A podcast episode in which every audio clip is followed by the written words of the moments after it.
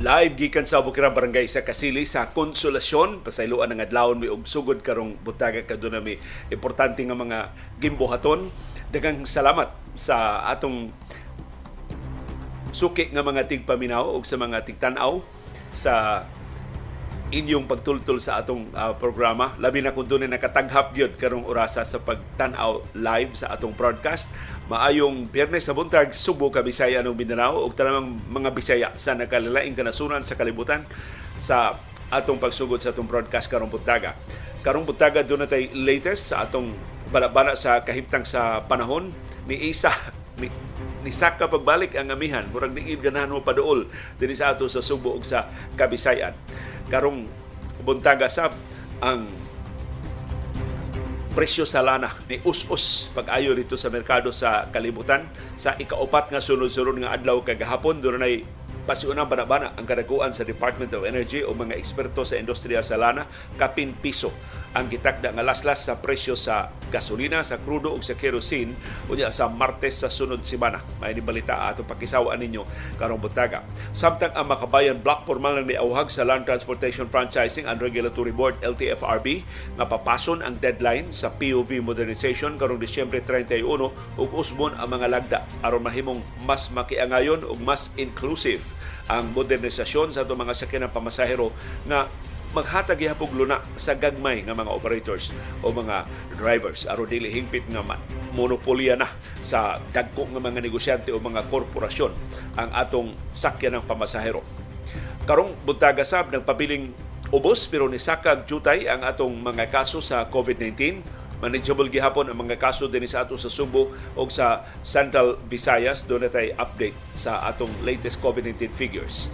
Samtang sa natad sa edukasyon. Congratulations sa brand new nga mga magtutudlo.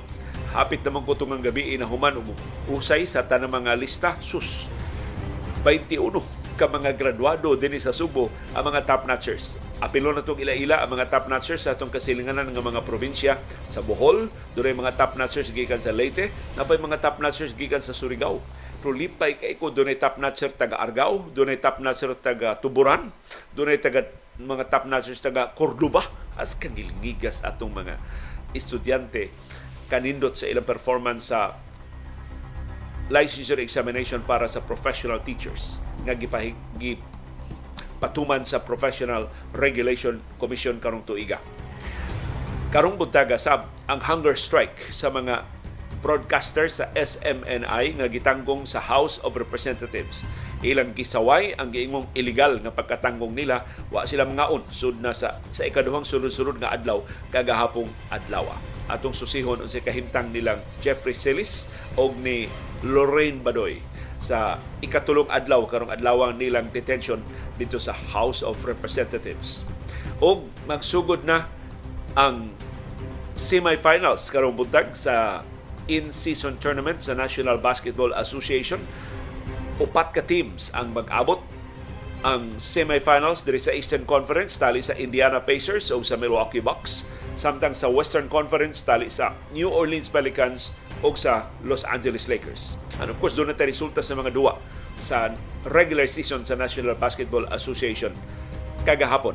Ug sa atong viewers views ang inyong opinion o mga reaksyon sa mga isyong natuki o wa matuki sa atong mga programa. Apil na sa atong panahom dayong kilom-kilom ng hisgot ni Francisco Daguhoy ang bayani sa Bohol. Nga mo'y nagkupot sa talagsaong record kinatasan nga rebelyon batok sa mga katsila. Ug sa atong kasayurang Kinoy Kuyan unsa may buhaton no ni Vice Presidente Sara Duterte Carpio ang iyang baruganan batok sa peace talks o sa amnestiya sa mga rebelde ni man sa opisyal nga baruganan sa ahensya nga iyang gipanguluhan ang National Task Force to End Local Communist Armed Conflict NTF-ELCAC nga wa pa man siya mo resign gikan siyang pwesto. Mo na itong kuy-kuyon karong buntaga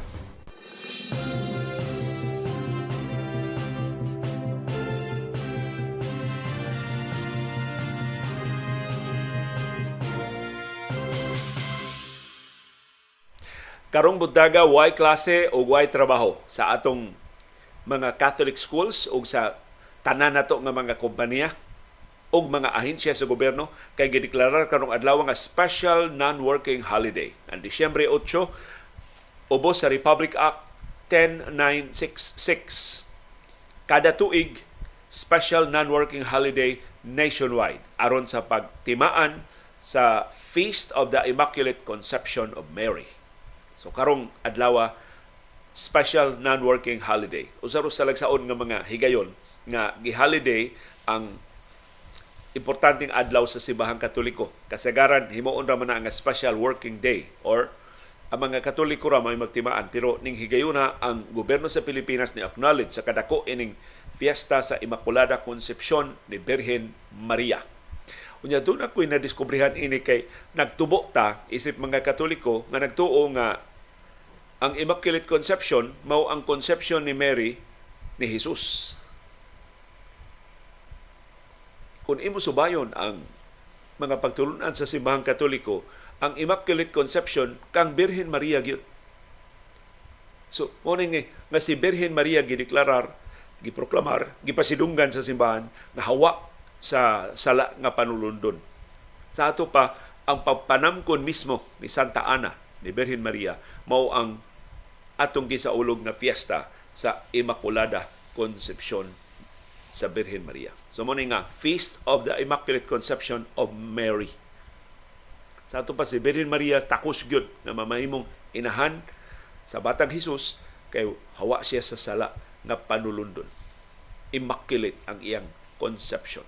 Muna dako kini fiesta of obligation sa Sibahang Katoliko karong adlaw og special non-working holiday dinis ato sa Subo ug sa tibuok Pilipinas ang Disyembre 8 kada tuig.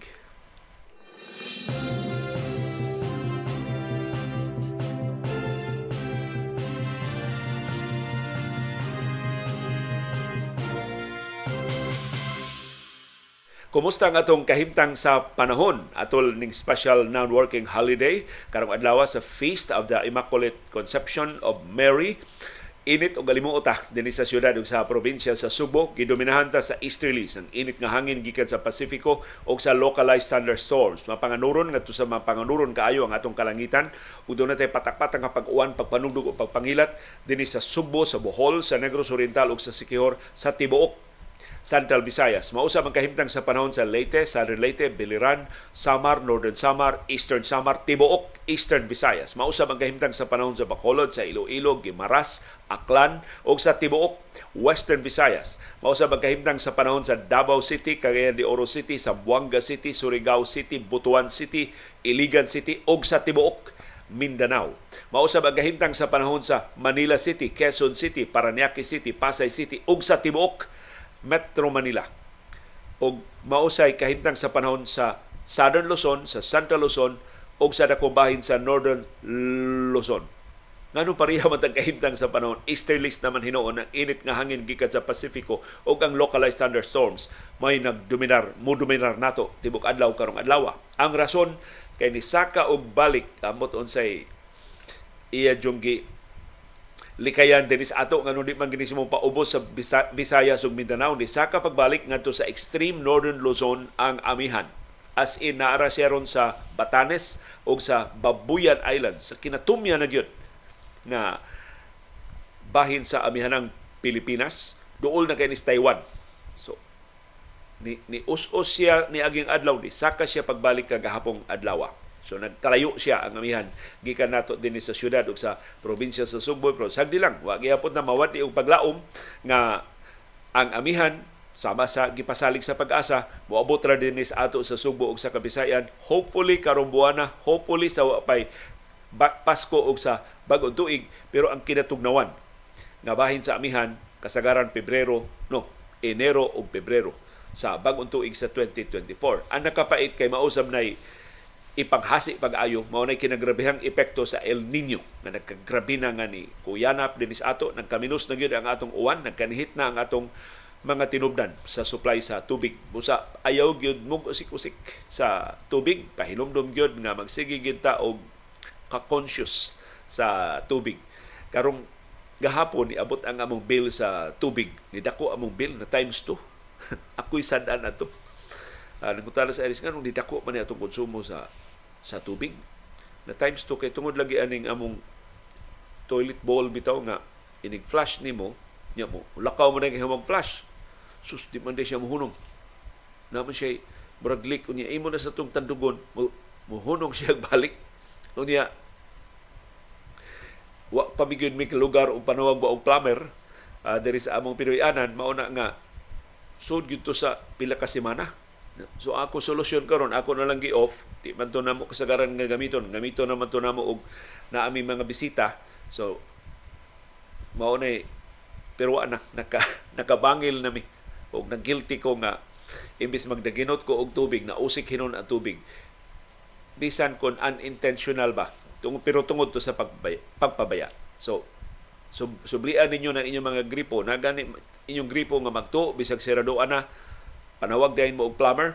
Mas maayo do na namo mga numero diha sa inyong mga suki nga mga plumbers. Kay parte bisihas mga plumbers karon. Mabalibaran ka kay Bira-biraho ni sila sa nakalilain nga mga kompanya sa ilang mga customer. Tagsa lang kay mga plumbers karon nga makahigayon bitaw og tawag nimo diha mutunga dayon. Kasagaran maabdan kag pila ka adlaw, usahay pila ka semana. Una makatunga ang plumber. Mo nang importante nga doon na mo'y contact number. Mo doon mga suki nga mga electrician, duha tulo ka buok plumber panday kay simbako doon ay dinalian nga mga panginahanglan doon na dayon mo'y matawgan, doon na dayon mo'y mapalihog.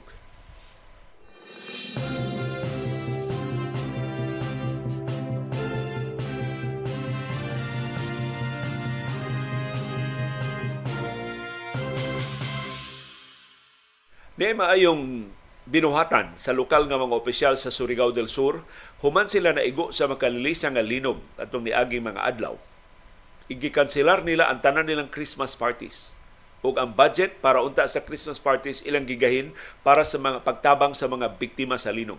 Sana all. Kanindot ining gibuhat sa Surigao del Sur gipanguluhan silang gobernador nga si Alexander Pimentel Mato ni Gobernador Pimentel, ilang gikanselar ang tanang Christmas party sa tanang mga local government offices sa probinsya, sa tanang mga lungsod, sa tanang mga syudad o sa tanang mga barangay. So gisabot ni nila wa tay Christmas party karon aron ang atong budget unta para Christmas party atong ihatag tanan ngadto sa mga nawad-an ni tawag mga Pinoy ana nawad ang mga panginabuhi na diskaril ang mga pagpuyo tungod sa kadako kalapad sa kadaot sa linog nga nitayog sa niaging semana. Niabot og 442,235 ka mga biktima sa linog dito sa Surigao del Sur. Dulan tunga sa milyon ka mga tao in town ang naigo. Niabot og 114,958 ka mga families ang apektado sa linog. Sa apektado nga populasyon, niabot og 82,824 ang way mga Pinoyanan or 24,450 ka mga pamilya. So kini sila na ang himutang sa 115 ka mga evacuation centers sa Surigao del Sur. Kita naka-move on na tawa na magisgot sa linog sa Surigao del Sur pero ni apay 24,450 ka pamilya or 82,824 individuals nga napaintawon sa mga kami si girl napaintawon sa mga evacuation centers hangtod ning higayuna. Matod sa Surigao del Sur, padayong suspendido ang mga klase o ang trabaho sa pipila ka mga kompanya kay gisusi pa ang integrity sa mga istruktura.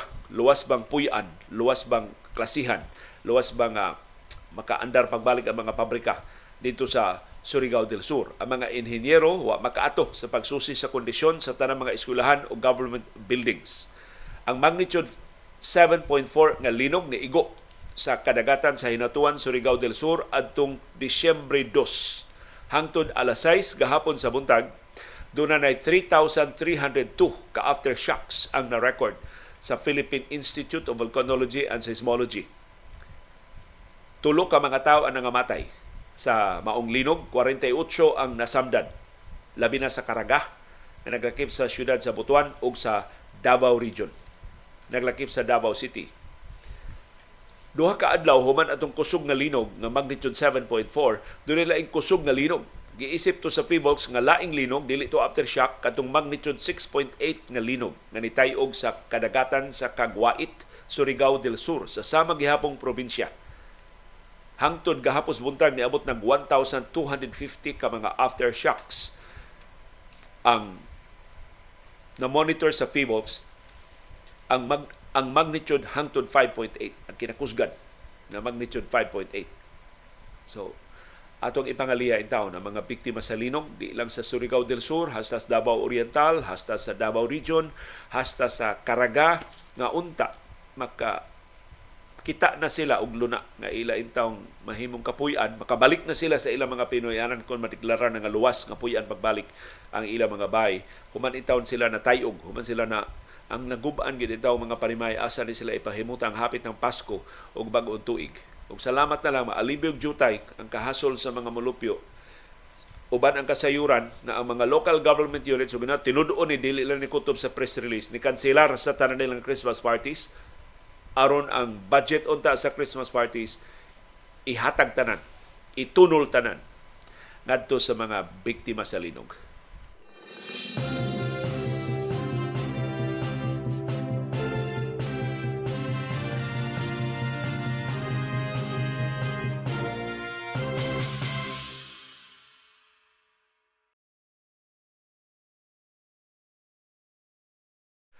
Ang maayong balita karong butaga mao ang pag-us-us sa presyo sa lana. Akong gilili ang merkados kalibutan pagsugod sa itong programa karong kadlawon ni ubos na sab sa ikaupat nga sunod-sunod nga adlaw karong simanaha ang presyo sa lana. So nangalisbo na ni dili ni nangalisbo, nangalimyon kay humot man ang us-us sa aumento. Good news man ang us-us sa us-us sa aumento, us-us sa presyo sa lana unya sa Martes sa sunod semana. O karon pa lang doon na estimate ang kadaguan sa Department of Energy o ang mga eksperto sa industriya sa lana kung pila ang usos sa presyo sa lana after 3 days. Kay gahapon man giluwatan, wa pa man mahuman ang ikopat nga adlaw sa trading. So human sa tulo ka adlaw, mauna ni kadako ang us-us sa presyo sa mga produkto sa lana. Ang kinadakang us-us ang krudo niusos na siya og 1 peso and 73 centavos per liter. Ang presyo sa gasolina ni usos na og 1 peso and 57 centavos per liter. Ang presyo sa kerosene ni usos na og 1 peso and 6 centavos per liter. Haskan ninduta anang uh, balitaa. Ang presyo sa gasolina ni saka ni us-us sa nangagi nga mga semana hopefully masumpayan og us-us sa presyo unya sa Martes sa sunod semana kung magpadayon kining trend sa pasiuso sa presyo sa lana. O malipayon ko mo report ninyo, nagpadayon ang trend until yesterday ang fourth day sa trading. So karong adlaw na lang ang susihonon, pagpadayon pag gihapon sa pag-us-us ang presyo sa lana, wa na. Sigurado na nga tayo laslas sa presyo sa lana unya sa Martes sa sunod semana. Ang oil prices sa world market na tagak kagahapong adlaw Huwebes sa iyang kinaubsan nga ang ang in six months. Kinaubsan, kinabaratuhan ang lana karon in six months sa niaging unom ka buwan. Nabalaka ang mga investors sa kaluya sa demanda sa lana sa Estados Unidos o sa kaluya sa ekonomiya sa China. Laing nakapaus-o sa presyo sa lana mao ang pagbuylo sa US oil production So samtang hinay ang konsumo sa Estados Unidos, parte daghana niya gi pabaha nga lana sa merkado sa kalibutan. Ni, ni saka ang export sa lana sa Estados Unidos tungod sa kusog kay niya nga produksyon. So iyang gitapakan ang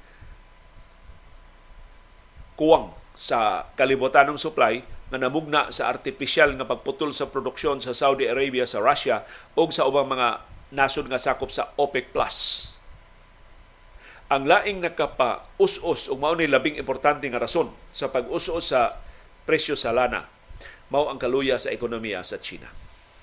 So deadly combination ni para sa mga oil traders ni pabaha pag-ayo og dugang supply sa lana ang Estados Unidos samtang ni menos pag-ayo ang konsumo sa lana sa China. Ang output, ang oil production sa Estados Unidos dulan record high kapin 13 milyones ka baril kada adlaw ang gipabaha sa Estados Unidos nga lana sa merkado sa kalibutan. Sa pikas nga bahin, ang konsumo sa China sa lana labihang luyaha. Ang customs data sa People's Republic of China nagpakita nga ang iyang importasyon sa krudo sa buwan sa Nobyembre karon tuiga natagak og 9% kung ikumparar sa iyang gi-import last year. So dulan hapit ma double digit ang tibugsok sa importasyon sa China. Pasabot ana ni menos ang import sa China, ni menos ang iyang konsumo sa lana. Tungod sa kaluya sa iyang ekonomiya. Ang weak economic indicators sa China nakapabalaka pag-ayo sa mga oil traders. Ug ang hinay kay nga order gikan sa mga independent refiners naka weekend pagid pagsamot sa kalibutan nga demanda sa lana. So sa lakton pagkasulti ni dako ang kahigayunan nga doon tay laing laslas sa presyo sa lana unya sa Martes puhon sa sunod semana hinaot pa unta.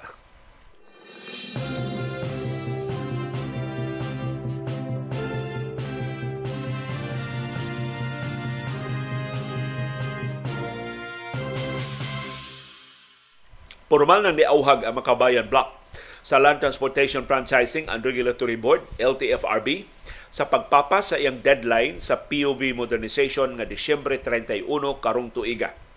Matod sa Makabayan Block, kining modernization program sa gobyerno di ni makatabang makadaog-daog ni makapaapi kini pagsamot sa gagmay nga mga operator sa mga drivers labi na sa traditional jeepneys. Matod sa Makabayan Block, ang modernization program makaguba sa panginabuhi sa mga drivers o operators.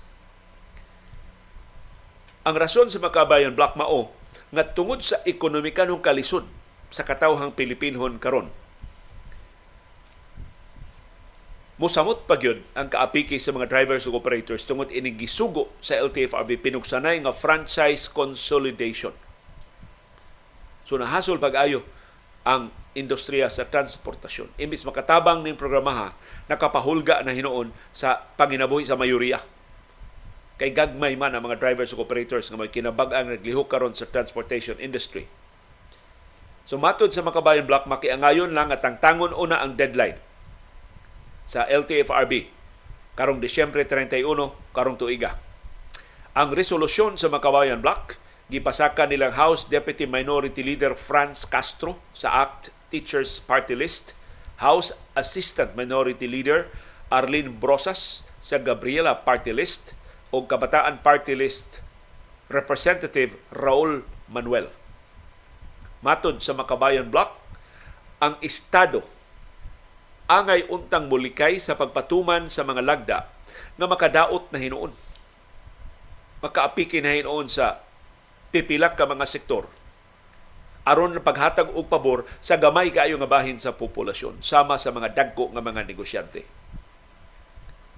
Matod sa Makabayan Block, ang modernization program karon sa mga public utility vehicles gisaway pag-ayo sa mga organisasyon sa gagmay ug mga single vehicle operators nga mo resulta sa phase out o pagtangtang sa ilang mga panginabuhi o muhatag sa higante nga mga korporasyon o higante mga kooperatiba og monopolya na sa industriya sa transportasyon. Gisaway pag-ayos ng Makabayan Block ka gitawag nga one franchise, one route policy nga mutugot og usa ra ka prangkisa nga gipanag-iya sa usa lang ka kompanya makopor makorporasyon man o makooperatiba nga mo-operate og usa ka ruta. So sa usa ka ruta wa nay makasagol. Usa na lang ka cooperative o usa na lang ka korporasyon ang maka-operate anang rutaha. Matod sa Makabayan Black, kung ipatuman kining maong lagda, dili mo qualify ang gagmay nga mga negosyante. Dili mo qualify bisa magtukod pa sila og ilang kaugalingong kooperatiba. Malupigin sila sa mas dagko nga mga korporasyon, sa mas higante nga mga kooperatiba. Kay sila ra may maka-deploy sa moderno nga mga jeepneys, kay sila ra may dunay igo nga puhunan. Sila may dunay igo nga kwarta makautong man sila sa capitalization nga gikinahanglan pag-deploy ining moderno nga mga jeepneys. Ang gagmayng operators in town mangutang pa unya mismo ang bangko nga ilang giutangan wa makumbinser sa viability sa POV modernization program. ang mga bangko mismo niingon mahal ra kaayo ang mga modern jeepneys nga ang mga mangutang nga mga kooperatiba posibleng dili makaimpas sa amortization o sa data-data kada buwan sa ilang mautang. So mo resulta mabangkaruta hinoon ang mga kooperatiba, mautangan hinoon ang mga drivers o operators.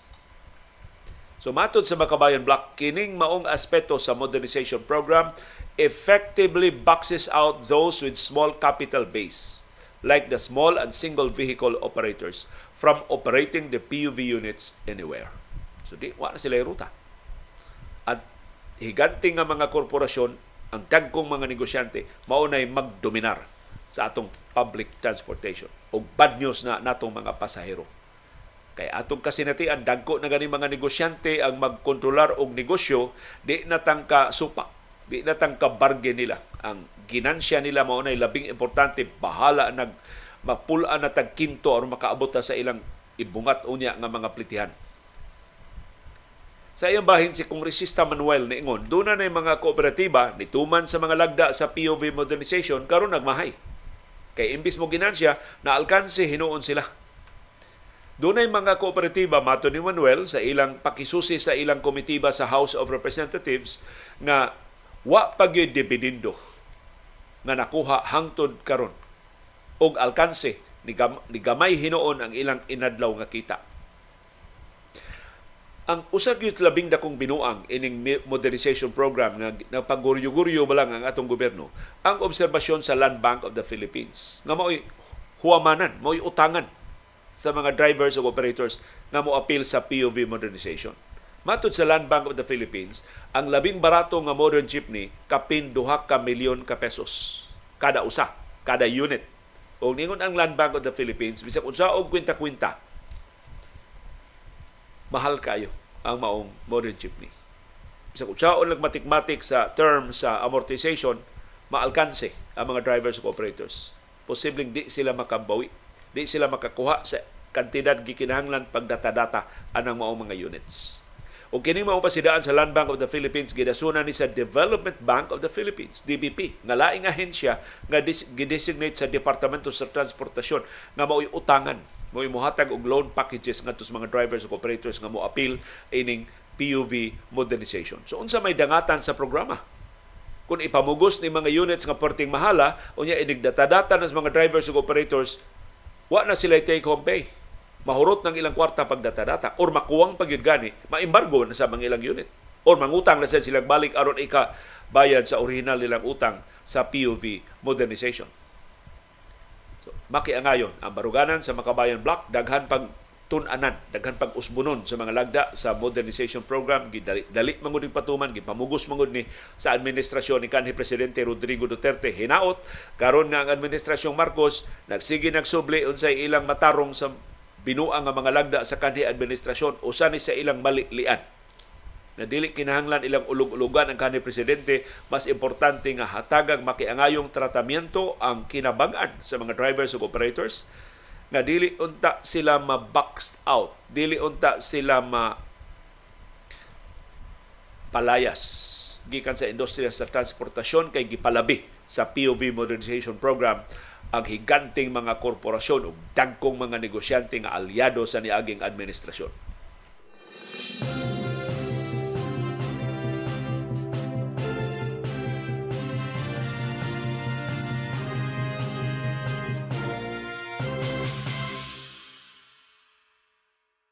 Kumusta atong bag mga kaso sa COVID-19? Isaka ang atong bag mga kaso pero sigon sa Department of Health, manageable lang gihapon, gamay ra kaayo ang atong utilization rate sa atong mga ospital. So hopefully mild ang kasagaran sa mga kaso, maminusan pa gyud kun di man hingpit malikayan ang severe o critical cases sa COVID-19. Pero para sa mga dunay comorbidities, para sa nagpangidarog sa isinta pataas, lisod gyud. Namiligro gyud sa komplikasyon sa COVID-19 kung dili magmatngon Mano magbantay lang gyud gihapon ta.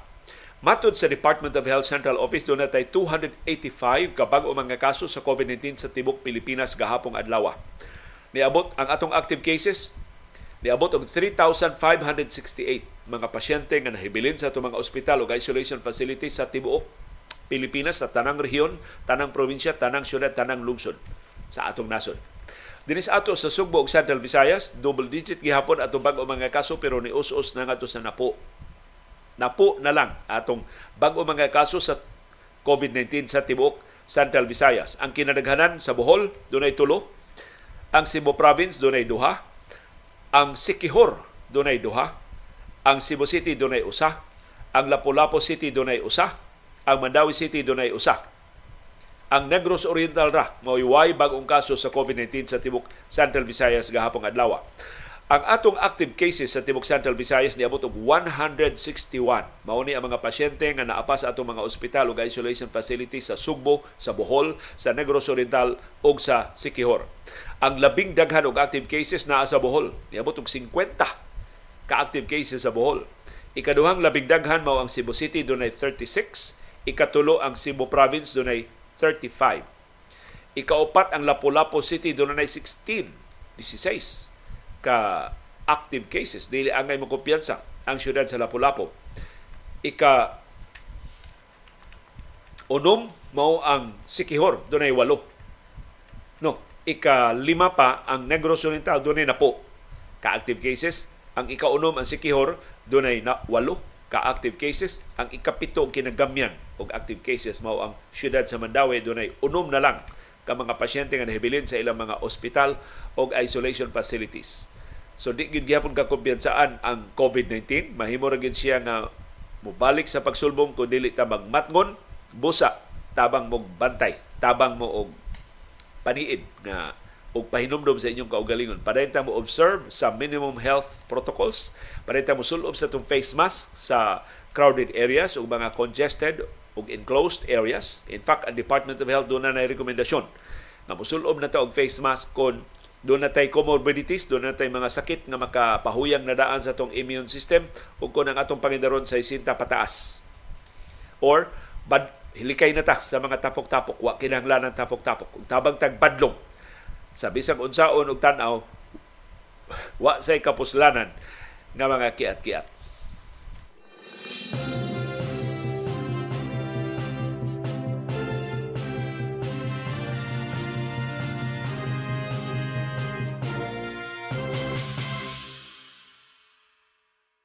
Congratulations sa atong brand new nga mga teachers. Nakapasar sa licensure examination para sa elementary o secondary teachers. Mo inuwi og kape para sa atong brand new nga mga magtutudlo. Uy, kadaghanas nagmata. Niabot na tag 108 ang atong current viewers. Dagan salamat kasayo din ninyo nga magmata sa atong mga uh, viewers o nakamata na mo kay sayo mi nga nagsugod karong buntag kay doon nami kaming CB mo doon lakaw mahibilin diris bahay si Dr. Iris. Kaming CB mo doon ay sayo nga lakaw uh, karong buntag magpatupi si CB karong uh, sayong buntag. Kunya ako oh, may laing madaog-daog ani pamilya ha? Ako mo mo escort man, mangay ko pa sa masayo kaysa naandan ang atong programa karong buntag pero hinaot nga makaabot pa mo kay on demand man ang atong programa mahimo ra gyud makakita bisan unsang orasa. Kun wa mo ka sugod kag ng kadlawon. Matod sa Professional Regulation Commission, dunay 23,782 ka elementary teachers ang nakapasar sa licensure examination out of 50,593 na nikuha sa pasulit. Sa ato pa, ang passing percentage sa elementary teachers, 47% wa kabot katunga ang nakapasar sa nikuha sa license examination sa mga elementary teachers. Sa secondary teachers, doon ay nakapasar nga 53,995. Mas daghan ang nakapasar sa secondary teachers out of 95,969 or 56.26%. So ang passing percentage mas taasab, mayuriya sa mga nikuha sa pasulit ang nakapasar. Perti naghanang secondary teachers, ah, 53,995, dulaan 54,000.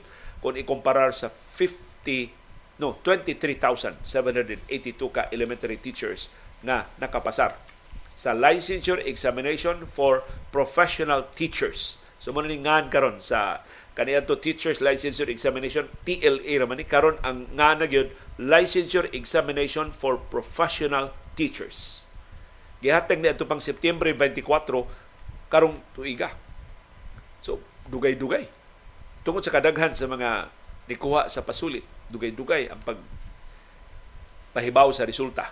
Og niya na, ako gining gisubay, ako yung gitilok ang tanang mga graduado sa Subo, niabot og 21 ka mga graduado sa Subo ang mga top notchers sa duha ka kategorya sa elementary level o sa secondary level. Unahon nato sa elementary level.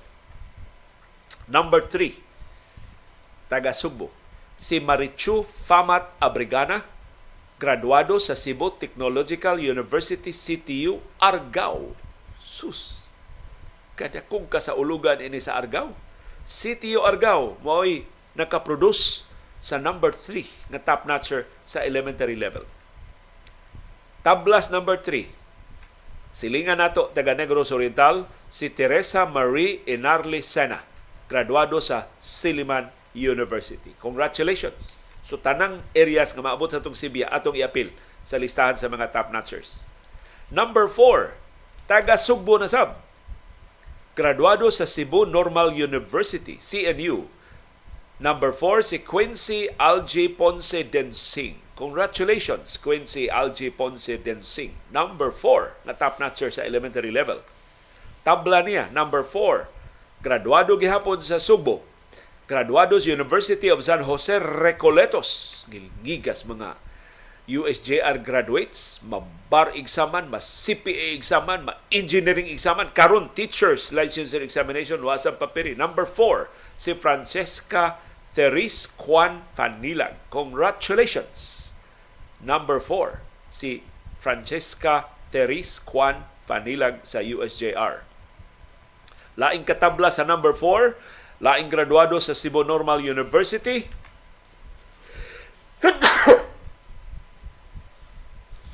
si Vanessa Manatad. Congratulations, Vanessa Manatad, number 4 sa elementary level. Number 5, wa man papiri. Way dapig-dapig, taga-amo sa Bohol ang agdi nato iapil ang Bohol kakusog sa tong Sibia diya sa Bohol kadaghan natong viewers diya sa Bohol. Congratulations graduado sa Bohol Island State University Bisu sa Kandihay. Si Jeline Pangan Aparilia congratulations Jeline Pangan Aparilia number 5 na top notcher sa elementary level sa teacher's licensure examination Number 6, laing taga Sugbo, graduado sa Cebu Normal University. Ang CNU may kinaraghanag top notchers sa licensure examination for professional teachers. Number 6, si Nevia Rose Maureen Mendez. Congratulations, Nevia Rose Maureen Mendez sa Cebu Normal University.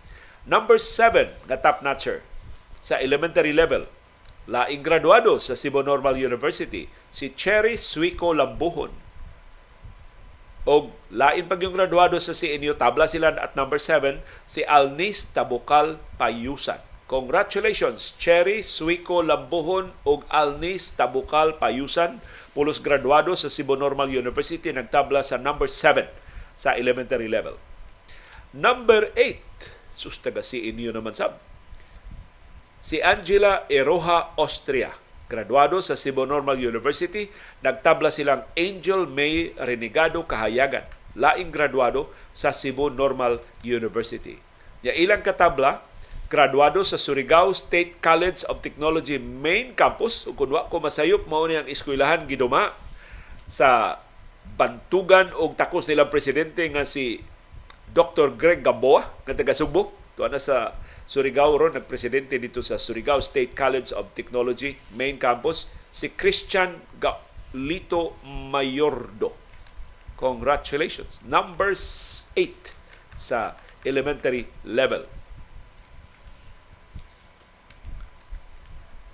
Unya, ni apagila ing katabla. Graduado gihapon sa Surigao State College of Technology pero ning higayuna sa Malimuno Campus si Karen Mosquito Salem. Sus, kagilingig na sa ato mga katap na kayo ha. Dili na taga Manila, di lang taga Subo, taga probinsya na. Taga isla na. Makatap sa board exam. Number 9 sa elementary level, si Kay Marie Aligado Cañazares, graduado sa Cebu Normal University. Iyang katabla, laing graduado sa CNU, si Marjorie Kiamco Dalian. Ya, doon na pag sila laing katabla, graduado sa Cordova Public College. Sus, Cordova, Cebu ba ni? Kanindot ani balita si Chrislyn Marie Bongola Danyo sa Cordova Public College nakatabla sa taga CNU at number 9 sa elementary level. Ya, laing nakatabla taga amo sa Bohol, sa Bohol Island State University, Tagbilaran campus si Mary Grace Ordista Junaldo o Honaldo. Congratulations. Unya niya pa magilain nakatabla, di ba ni mabalibaran? Graduado sa Cebu Technological University CTU sa Tuburan sa Kasadpang Subo. Sus kada kong bonus madawat inigikan ni Mayor Diamante. Si Merlo Pesino Montibon. Congratulations sa ato mga top notchers. Number 9 sila sa elementary level. Aritas number 10. Graduado na sab sa Cebu Normal University ang number 10 si Christine Faith Nino Franco Albiso. Iyang katabla taga Bisu, Tagbilaran, Bohol Island State University, Tagbilaran, si Aaron Mati Bongkak Ampong. Lain pa lang katabla. Graduado sab sa Bisu, Tagbilaran, si Love Larissa Casenias Balo. Doon na pagin sila ilang katabla. Graduado sa CNU, si Maria Adela Villarin Ferrer, number 10 sab. Lain pag yung number 10, Graduado sa Cebu Normal University CNU, si Maylin Bacos Iligan. Ya duna pagilaing number 10, graduado sa Cebu Technological University Argao campus si Era Saira Sakay Lizardo. Ug lain pag yung number 10 nga top notcher taga Sitio Argao gihapon si Rhea Coronado Pino. Haskang dagana basta 21 ni ka mga graduado sa Subo sa licensure examination sa teachers. Kato elementary level pa lang to. Karon arita sa secondary level. Ug mas dako atong tingog nga mopasigarbo number one na top notcher. Number one sa secondary level, taga Subo. Graduado sa University of the Philippines, Cebu. Si Trilby Lizan Espina Vasquez. Congratulations. Trilby Lizan Espina Vasquez graduado sa UP Cebu. BS Mathematics, so math major ni sa UP Cebu. Ang number one. Ang iyang average rating, 94.8%. Dako ang grado. Ini taga UP Cebu. Laing top notcher nga taga Subo, no, di ni taga Subo, taga Visayas, graduado sa Siliman University number 7, si Sheena Luis Paltingka Nudado. Pero doon siya katabla nga taga Subo, graduado sa Cebu Normal University, number 7, si Giancarlo Opone Teves. Congratulations. Unya, doon ay, taga, doon ay number 8 nga taga Leyte. Why dapig-dapig? Amo ni probinsya sa Leyte. Kaya ako kumataos palumpod Leyte. Congratulations, number 8, graduado sa Leyte Normal University, si Lance Colminar Kaharup Lance Colmenar Kaharop, congratulations. Number 8. Unya, iyang katabla, iyara sang kaubang graduado sa Leyte Normal University si Adam Lengleng. Congratulations. Unya, number 10. Graduado sa Cebu Institute of Technology University CITU si Carlo Bato Galicia. Congratulations, Carlo Bato Galicia. Number 10 sa secondary level sa licensure examination for professional teachers nga gipahibaw sa Professional Regulation Commission. Congratulations sa 21 ka mga top notchers nga taga Subo. Congratulations sa mga top notchers sa Bohol, sa Surigao, sa Leyte, sa Argao, sa Tuburan. Haskang daghana mga top notchers nga nagsadagalilain nga mga isla o mga probinsya.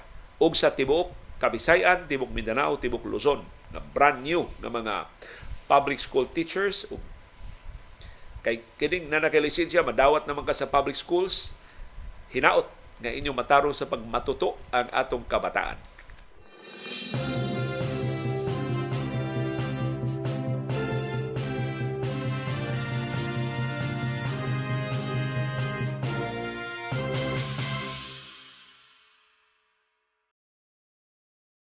Atong tubagon palihog ang pangutana.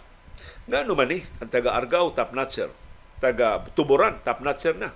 Taga Leyte, mga top na, taga Surigao, top, wa man sila igdungog sa una. Nga nung, taga Tagbilar, taga Kandihay, Bohol. Top notchers na. Nga naman, ang explanation na gyud I'm, I'm sure kamo doon na mo mas maayong explanation labi na ang mga educators nga naminaw karon nganong mas democratized na ang distribution sa mga top notchers para nako ang labing logical nga explanation gikan ni Attorney Ralph Sibilia kay kinis Attorney Sibilia. Gikan ni ugamay kayong lugar. Mingaw kayong lugar diya sa Samar. Nga ang newspaper gud moabot nila dili na bag-o ba?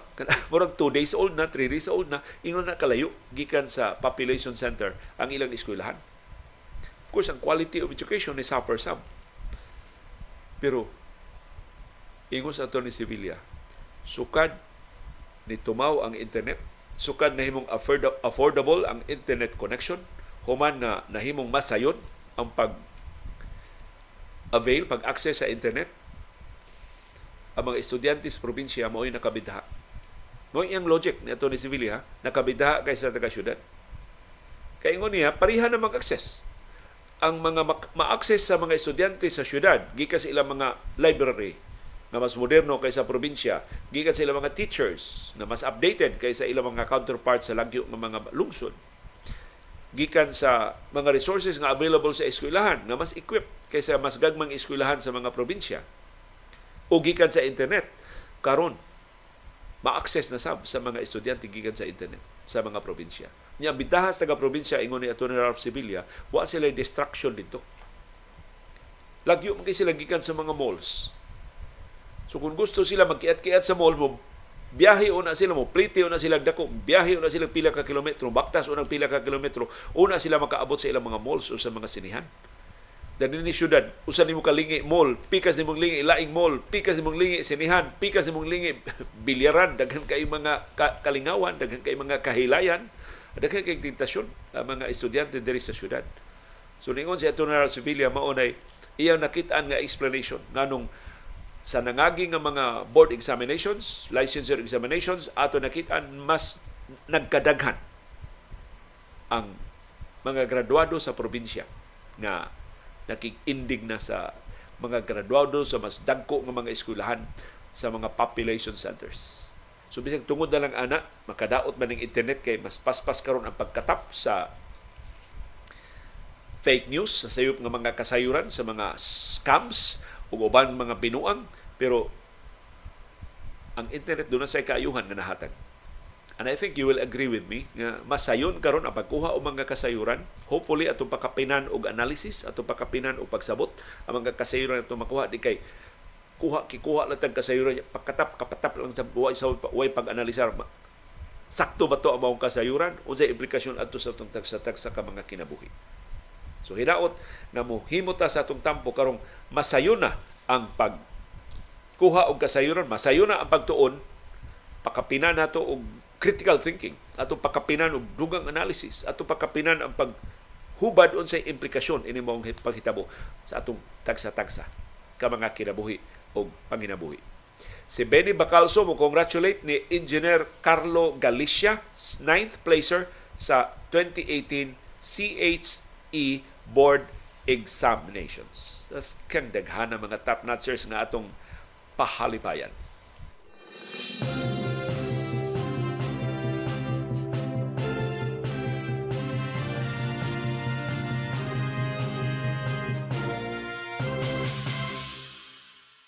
Pero ni ay makapasubo nga aspeto sa edukasyon. Gusto na kong tukion ba ninyo bisag kadlawon pang dako ni banag-banag nagjutay diri sa among palimot sa kasili sa konsolasyon. Ang Pilipinas mo'y kinatasan og disparity sa student performance sa mga babae o lalaki nga mga estudyante sa tibuok Southeast Asia. Nakit-an ni sa pagpagawa sa resulta sa Program for International Student Assessment katong PISA. Ang mga babae din sa Pilipinas mas dako og grado kaysa mga laki na mga estudyante. Kung ikumparar sa global average, ubos ang tanan natong estudyante pero mas taas og grado ang atong mga babae kaysa lalaki nga mga estudyante. Ngano man ni? Kung ibase sa mga score sa PISA sa atong mga estudyante sa Pilipinas, ang babae nga mga estudyante ni outperform sa ilang lalaki nga mga kauban sa mathematics, sa reading comprehension, ug sa science. Sa tulog ka subjects. Kaya kini tulo man ka subjects mo covered aning PISA. So, ang mga babae mas maayo sa math, ang mga babae mas maayo sa reading comprehension, ang mga babae mas maayo sa science. Sa reading comprehension, ang score sa mga babae kumparar sa score sa mga lalaki nagpakita na biyaan ang mga lalaki og duha ka tuig nga balor sa schooling. Sus. Uwahi kayo. Mas dali makasabot ang mga babae sila gibasa kaysa mga laki. Ang pasabot ini ang mga bata ni nga 15 anyos, mga estudyante ni nga 15 anyos. Ang result sa PISA gi-release atong Martes mao ini susi sa performance sa 15-year-olds nga mga estudyante sa 81 ka mga nasod. Gisukod ang ilang overall proficiency sa tuto ka mga kategorya. Ingon man ang gender differences. Ug nakugang ang PISA nganong dinis atos Pilipinas, dako kayong discrepancy sa mga score sa mga babae kung ikumparar sa mga laki. Ug matod sa PISA, kining disparity sa grado sa mga babae o mga lalaki doon na ni long-term consequences nga dili maayo para sa personal o professional future sa mga babaeng estudyante o sa lalaki nga mga estudyante. Obserbasyon niya sa Organization for Economic Cooperation and Development OECD ning grupo sa mga nasod nga mao'y nagduma sa PISA. Ang PISA ipahigayon kada tulo ka tuig aron pagsukod sa nakatunan sa mga bata. Ang babae nga mga estudyante dinhi sa Pilipinas mas taas og grado kaysa mga lalaki nga mga estudyante di lang sa reading pero hasta sa mathematics ug sa science. Sa ubang kanasuran mas taas og grado ang mga laki kaysa mga babae sa science ug sa mathematics. Pero dinhi sa atos Pilipinas mas ubos gihapon ang mga laki kaysa mga babae.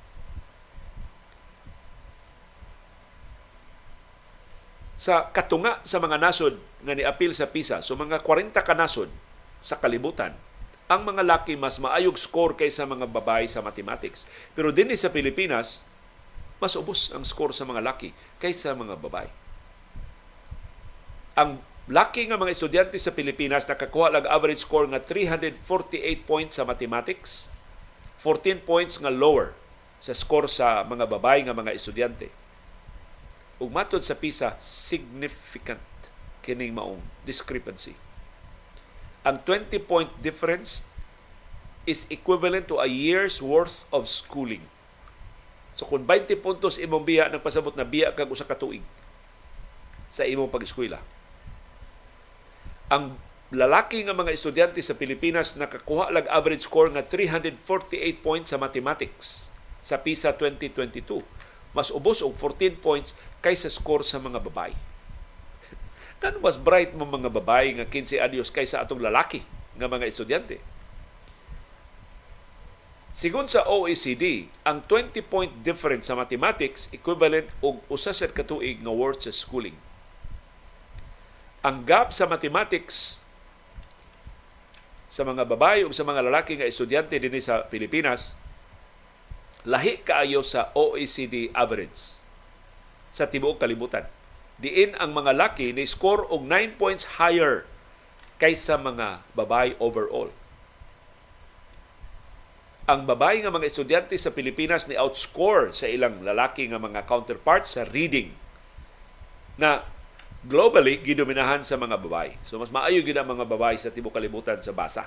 Pero diri matok sa science, mga laki untay mas maayo sa tibuok kalibutan. Pero dito sa atos Pilipinas, mga babae gihapon maoy hawd. Matod sa PISA, ang pagkauwahi sa mga lalaki nga mga estudyante dinhi sa Pilipinas nagpasabot duha ka tuig sila nga nauwahi sa reading comprehension. Napian sila balik duha ka tuig sa kababaynan. kay 35 point difference man sa reading. Sa science, ang mga babay nilabaw og 15 points. In comparison, ang OECD average ng pakita nga mga babay ug ang mga lalaki pareha og score sa maong kategorya. Ang usas mga rason mao ni nakanindot ani PISA. Kay doon na sila analysis ang ang ang scores ila da yung i-subject o mga interviews aron ma-verify nganong mao man ang scores. Hibaw mo sa ilang nahibawan? Bullying Usas mga rason nga nung ubos kay score ang mga laki kaysa mga babae din sa Pilipinas, bullying. Niabot og 53% sa mga babae, koreksyon, sa mga laki nga mga estudyante ang gibuli. Kan mayoriya. So inyong mga bata, bantayin na diya sa eskwelahan. Yeah. Tabang ba mo og pangitag mga feedback ba na unsa inyong mga bata di gibuli na inyong mga bata di ug ang bullying mao makapalower sa ilang scores sigon sa mga eksperto sa edukasyon nga gi-hire sa OECD pag-analyze sa resulta. Ang gibuli nga mga babae din sa Pilipinas 43% ra. So mas gamay ang mga babae na dako gyapon na almost almost one half sa mga babae nga estudyante ang gibuli pero mas alarming gyud sa mga laki. 53% ang gibuli. Gibuli sila ug maunay nakapameno sa ilang grado ang gidaghanon sa mga laki nga estudyanteng gibuli dinhi sa Pilipinas doble kaysa global average na 20%. 20% sa mga babay, 21% sa mga laki. So, tanaw ra gud unsa ka grabe ang atong sitwasyon sa bullying dinhi sa Pilipinas. Sa ubang kanasuran, 20% ra sa mga babay ang gibuli. Dinhi sa ato 43%. Sa mga laki sa ubang kanasuran, 21% ra ang gibuli. Dinhi sa ato 53%.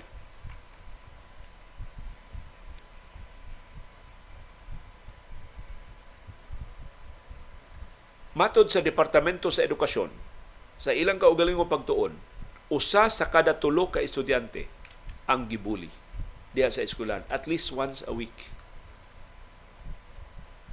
May mo lingkod ani ang Parents Teachers Association. Eh, seryoso ni problema ha doon ay usak ka eskwelahan dito sa Estados Unidos. O may ning tan-awon unsa ka feasible din sa ato. Ang ilang mga bata gawas nga gibuli gipang kula kanang gipangkulatan na ba? Kanang na ospital na? Ang uban gidunggab na. Ang uban gipusil na. E, grabe man kay pinusilay dito sa Estados Unidos. Sus. Na grupo bitaw ning mga amahan. Ang mga amahan sa mga bata nga gipangbuli na grupo sila. Nagsabot sila nga sa mga oras nga bakante sila wa sila kay nagtrabaho man sila tanan sa mga oras nga wa sila trabaho mo volunteer sila bantay sa eskwelahan. Mura sila volunteer nga marshals sa eskwelahan. Unya gitugutan sila sa eskwelahan makasud sa eskwelahan. As in magbantay sila dito sa mga classrooms. Nya mga bugoy mga laki ba ani so kay sila mga suok-suok sa eskwelahan. Adaghan kay bullying nga ilang na disrupt daghan kay mga initiation rights sa mga fraternities nga ilang nabungkag mga dakuglawas, mga tatay, mga mga papa, mga macho kayo, nasulbad ang bullying ining eskwelahan. Nga dunay mga volunteers nga mga papa. Hay kay maghimuon sa ninato din sa ato. Kung dunay mga papa makalugar, dunay mga papa nga dunay bakante mga oras, sabot mo diya sa Parents Teachers Association, volunteer mo isip marshal, kay pilar may gwardya in town sa mga eskwelahan, makasudsud mo dito sa mga suok-suok sa mga eskwelahan nga ato kasagaran ipahigayon ang bullying. Daghan kay mga bata nga maluwas gikan sa bullying. Ug mao na nagkaapektar sa atong grado, sa grado sa atong mga bata. Labi na mga laki nga mga bata kay naka-experience sila og bullying. So sa findings sa mga eksperto, ni-score sila og 11 correct 11 to 44 points lower sa mathematics. So karon na na bagong excuse Di ganit ka maog numero ato ino na biktima mong mig bullying. Nya sa sa analysis sa office sa, sa OECD ug sa PISA 11 to 44 points lower ang score sa mathematics kung mabiktima kag bullying. Ang laing implikasyon ini, kung kining lalaki nga mga estudyante padayong mabian sa grado sa babae nga mga estudyante, maglisod sila sa pag advance to higher education, maglisod sila pagpangita og arang-arang nga mga trabaho. Kay bati man kayo ang score. Yan, nabiyaan man sila sa mga babae. Boys who lag behind and lack basic proficiency in reading may face difficulties in gaining access to further education, desirable positions in the labor market, and full personal development. Muna pasidaan sa PISA. So, di lang na to improve ang score sa mga bata, tanaw na to. Ang nag-uban pa mga aspeto sa ilang pag-eskwela. Ang gender differences sa mga grado sa mga bata dili tungod sa innate ability di ni tungod kay mas bright gyud ang mga babae kaysa mga lalaki. Pero tungod ni sa social o cultural context nga maka reinforce sa stereotypical attitudes o behaviors sa mga bata for example ang mga laki mas dakog kahigayonan kaysa mga babae nga mo absent sa klase kay mas daghan mang duwa gawas mas daghan man titasyon sa gawas ang mga laki tungod sa ilang distraction, mas ubos ang ilang grado kaysa mga babae. Ug tungod kay bulakbol sila sa klase, mas dakong kahigayonan mo balik mahagbong sila o mabalik sa sunod tuig sa samang grado. Mas dako ang kahigayonan matintal sila pag duwa og video game sa ilang free time. Sa pikas nga bahin, ang mga babae mas ganahan mo tambong og klase So mo ang stereotype ug na-reinforce na tungod sa mga social context. Ug tungod kay ganahan sila mo tambong og klase, mas dako ang ilang grado. Kay mas daghan man silang mapaminawan sa mga teachers, mas daghan man sila og masabtan. Unya, mas dako ang ilang panahon pag homework. Sa di pa sila mag-Facebook, sa di pa sila mukiat. Mao ni ang findings sa mga eksperto sa edukasyon. Ang mga babae nga estudyante mas relihiyoso nga mohimo silang homework ug ang mga babae nga mga estudyante mas ganahan nga mobasa. Kaya nabasahon ka ng mga novels, ka ng mga young adults nga mga istorya sa fiction sa ilang free time. Kupos na sa mga babae nga kiat, pero kasagaras mga babae, mas dako jug higayon sa pagbasa. So para sa mga bata, basa-basa sa good time. Kaya ang pagbasa-basa bisan pagputos buwan na imong gabasahon makahatag gyud nimo og kaayuhan tuuhi mi nga niya na sa hinog nga pangidaron ang inyong pagbasa makatabang gyud ninyo dili ugma dili sunod semana pero makabata makatabang ninyo eventually kung mabansay mo og basa ganahan mo nga mobasa magsige mo og basa mas daghan ang inyong mabasa mas daghan man inyong makatunan mas dako mas hayag ang inyong ugma.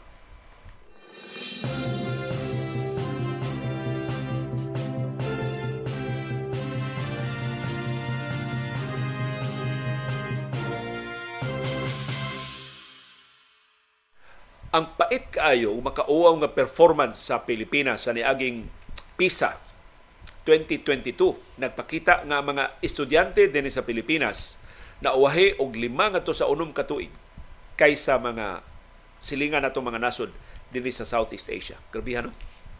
5 to 6 years ta nga nauwahi sa learning competences sa ato mga bata. Ang average nga score sa kanasuran sa 81 countries nga ni-appeal sa 2022 PISA. 472 para sa mathematics, 476 para sa reading comprehension o 485 para sa science. Mo average na grado score sa ubang kanasuran. Pila may score sa Pilipinas? Nakascore tag 120 points less kaysa average scores sa ubang kanasuran sa tibok kalibutan. Sa math, ang atong score 355. Pira ang global average 472.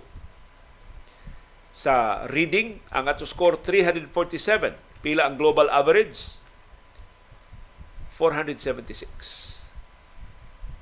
Sa science, ang atong score 373. Pila ang global average 485. Sa paita no? unom nga sa pito katuig tangbiya. Pero gipakita kung Consul Julie Aligrado Vergara og pagtuon sa mga private schools dinhi sa Pilipinas. Kini komprensibo sa nga pagtuon kumparar sa atong silingan nga mga nasod ilan nakaplagan, we are 10 years behind.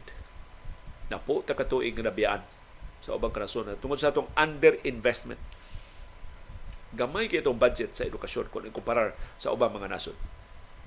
Ang pasabot ini nga sa mata, ang matag 20 puntos na biya nato sa ubang kanasuran nagrepresentar na og usa ka tuig nga pagkabiya nato sa pag-edukar sa atong mga bata o kana sa mga 15 anyos lang nga mga estudyante nga mo'y sentro sa pagtuon sa PISA. Sa ikaduhang sunod-sunod nga higayon ang Pilipinas naa sa top sa bottom 10, dili top 10, bottom 10 sa 81 countries sa reading comprehension, mathematics ug science base sa 2022 PISA assessment. Ug kini matod sa OECD dako kay nig implikasyon sa kaugmaon ini mga bata. Kung dili ni sila matabang, mamiligro ang atong nasudnong ekonomiya. Kay ang kahuyang sa educational system mo resulta sa kahuyang sa workforce.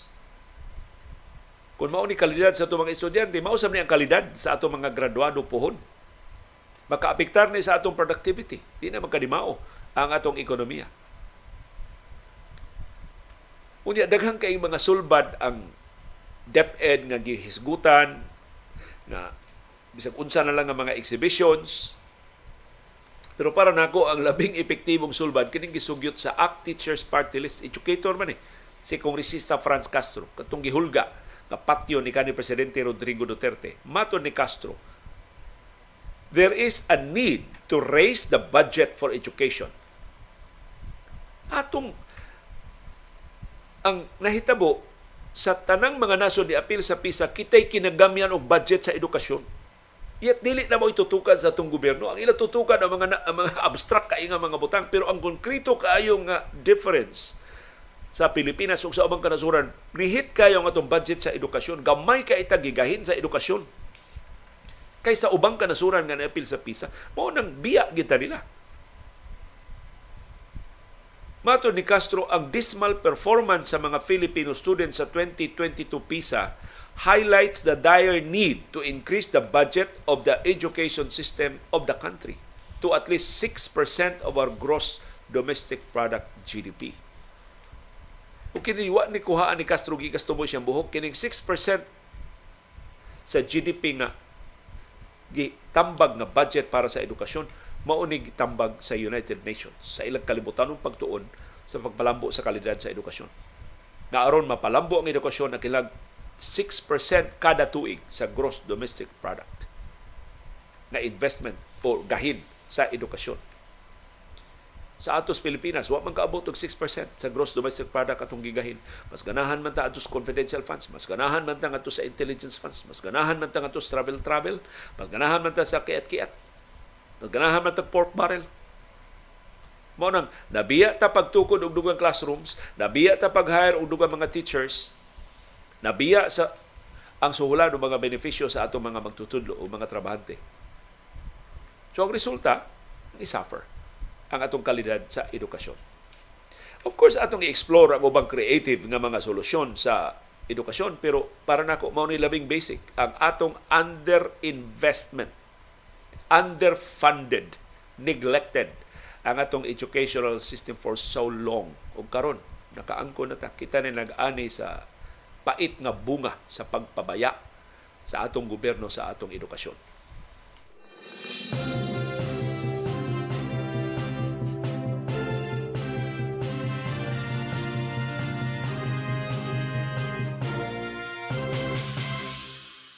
Nag-hunger strike ang mga komentarista sa SMNI, ang TV network ni Apollo Kibuloy, sa ikaduhang adlaw sa ilang detention sa House of Representatives. Gipahibaw nilang Jeffrey Celis o ni Lorraine Badoy nga wa sila mga on. Amot nanginom ba sila pero wa kuno sila mga on. Nahibaw aning ilang hunger strike tungod sa Facebook post ni Jeffrey Celis katong angkor nga ni pasangil nga nakagastong 1.8 billion pesos sa iyang biyahe si House Speaker Martin Romualdez na sa dokumento na pakita sa House 4 milyones pesos rin ang nagasto. So wa ni sila din og internet. na sila napagihapon ilang telepono, nagihapon ang ilang internet connection. diya sa House of Representatives. Matod ni Dr. Lorraine Badoy o ni Eric Jeffrey Celis, di sila mga on hangtod di sila buhian sa House of Representatives. Ilang gisaway ang ilang pagkatanggong sa batasang pambansa complex nga inhustisya. Siyang Facebook post, si Silis niingon, I and Dr. Lorraine Badoy are now entering the second day of our hunger strike, hunger protest, as we continue to resist and oppose our serious illegal detention at the House of Representatives Batasan Complex. Di sila mga on. Hantod di ko na sila buhian. Gikontempt ni si Celis kay wa siya mutugan kinsay iyan tinubdan atong sayop niyang kasayuran sa gastos mga biyahe ni House Speaker Martin Romualdez. Si Badoy gisagpa sa contempt kay wa sa mutarong pagtubag nasakpang na makak sa kasayuran sa ilang programa sa SMNI. Nya disrespectful kay arugante manong manubag feeling bright man kay ni si Dr. Lorraine Badoy nakalimot siya mga kongresista tandugon kay nagarbo agi pamriso silang duha Matod ni Silis sa iyang post sa Facebook Please keep us strong by your prayers and moral support for God, country, and our people. We shall persevere. Uban ang inyong pangaliya, uban ang tabang sa ginoo, mula hutay mi, ining among protesta. Si Badoy sa iyang bahin ni insister nga ang iyang pagkatanggong niyatak sa iyang katungod isip sakop sa media. Matod ni Badoy, our democratic right to free expression, the right above all rights, is being com- trampled on by the government and our freedom of the press where the government is being held accountable to the people is being demolished right before our very eyes. Kung paano ang atong katungod sa pagpadayag o katungod sa prinsa Mura kilas jutay, no? Nasultihan ni Badoy o ni Celis. Nga mura ba og para nila gisupak ang ilang katungod sa pagpadayag. Katong inyong pagtawag nga mga komunista ang mga sakop sa media nga nisupak sa administrasyon. Sa man to? Walang to'y lami. Mas lami ning inyo. Ang inyong red tagging. Katong inyong gi namatay ra ba gitong uban ninyo nga mga gipasangilan Kay pila ka adlaw human ninyo girentag nangahagba man gipangpunggit man sa mga vigilante groups. Wa lang to'y lami ang ilang mga kinabuhi. Ang inyo rin importante, kini inyong kausa sa pagpamakak o pagpangilan.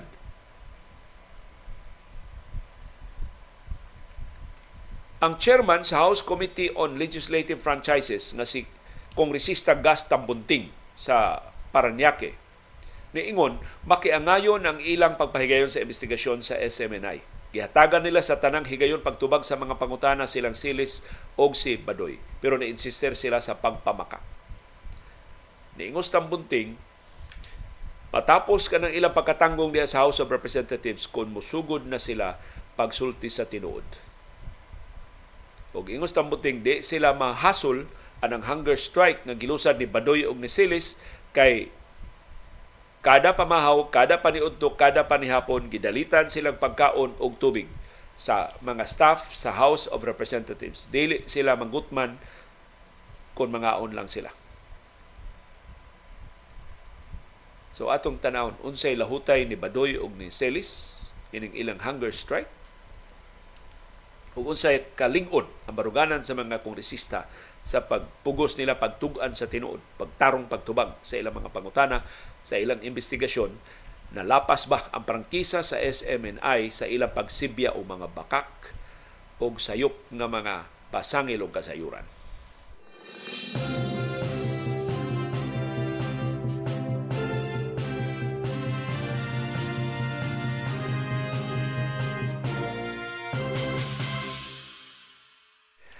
Mapriso og wow katuig kadtong ni kumpisal nga naka-apil sa pagplano pagpatay ni Percy Lapid, katong bantugang komentarista sa radyo o sa internet.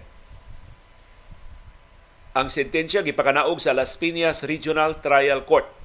Pagkapriso og wow katuig batok ni Denver Mayores. Kinsa ni kumpisal kakakonsabo siya sa pagpatay sa radio broadcaster nga si Percy Lapid. Ni angkon si Mayoris nga guilty siya sa pagplano, pagbanhig o pagpatay ni Lapid atong Oktubre 2022. Sus kapi naman na tuig, no? Pagkamatay ni Lapid. Ang Las Piñas Regional Trial Court Judge nga si Harold Huliganga ni angkon nga ang pakikonsabo ni Mayores uban sa mga opisyal sa Bureau of Customs maoy ni resulta sa pagkamatay ni Lapid. Maato sa korte na kumbinser sila sa mga ebidensya nga nakikonsabo sa si Mayores sa Bureau of Corrections Chief nga si Gerald Bantag o sa Directorate for Security and Operations nga si Ricardo Zulueta sa ilang pagpatay ni Lapid. Nakaplagan sa husay sa kaso nga managkumpare kini silang Mayores o si Zulueta. Niingon si Mayores nga gitawag siya ni Zulueta nga dunay trabaho.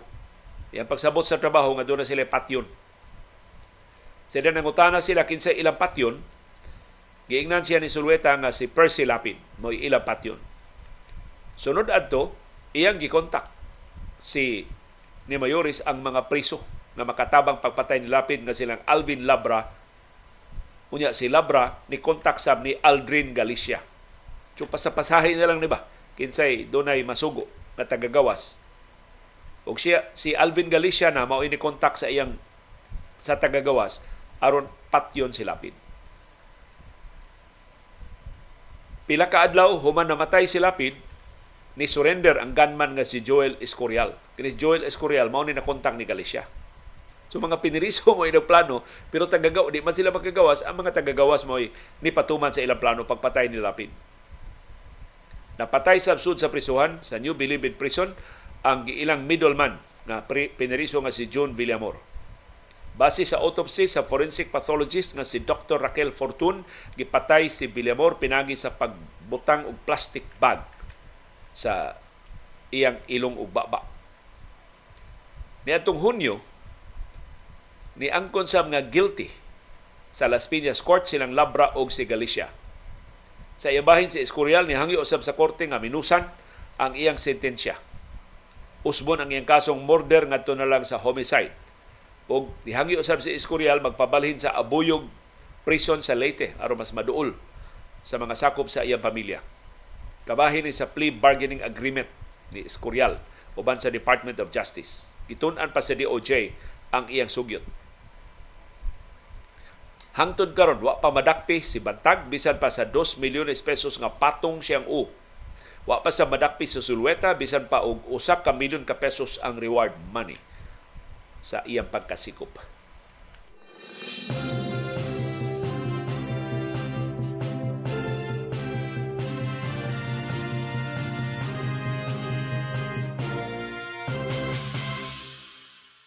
Nilubad na magjuta ang sinultihan ni Finance Secretary Benjamin Diokno sa una, bugiro magkini siya paminahon. Karon niingon na si Diokno, he will serve as the Chief Economic Manager of the Marcos administration as long as he is needed in the cabinet.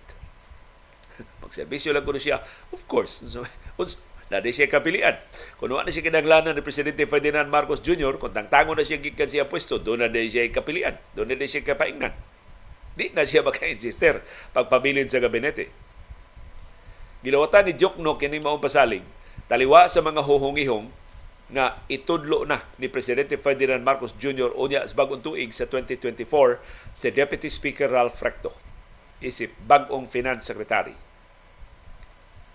Daghan kayong mga pangagpas nganong si Diokno nikalit lang ka budget sa administrasyon Marcos pinangga magani siya Marcos sa una nganong karon pulihanan taktakuno naman siya. Usa sa mga pangagpas katong iyang baruganan sa pension reform. Katong isog kay siya nga pabayron gyud ang mga sundao nga mga pulis sa ilang pension benefits. Pareha sa ubang mga trabahantes gobyerno o sa pribado nga mga kompanya. Kay sigon pandiok no mabangkaruta ang nasudnong ekonomiya kung dili pabayron ang mga sundao o mga pulis. Na nakaplagan na di ba magkaruta ang ekonomiya, mahimo ra di ay nga librehon ang mga pulis o mga sundao sa ilang pensyon, ang incoming na lang ang mga sakop mao ipabayron sa ilang premium sa pensyon. Unya na dutlan si Marcos sa pagsaway na ang angay badlungon ang kawat.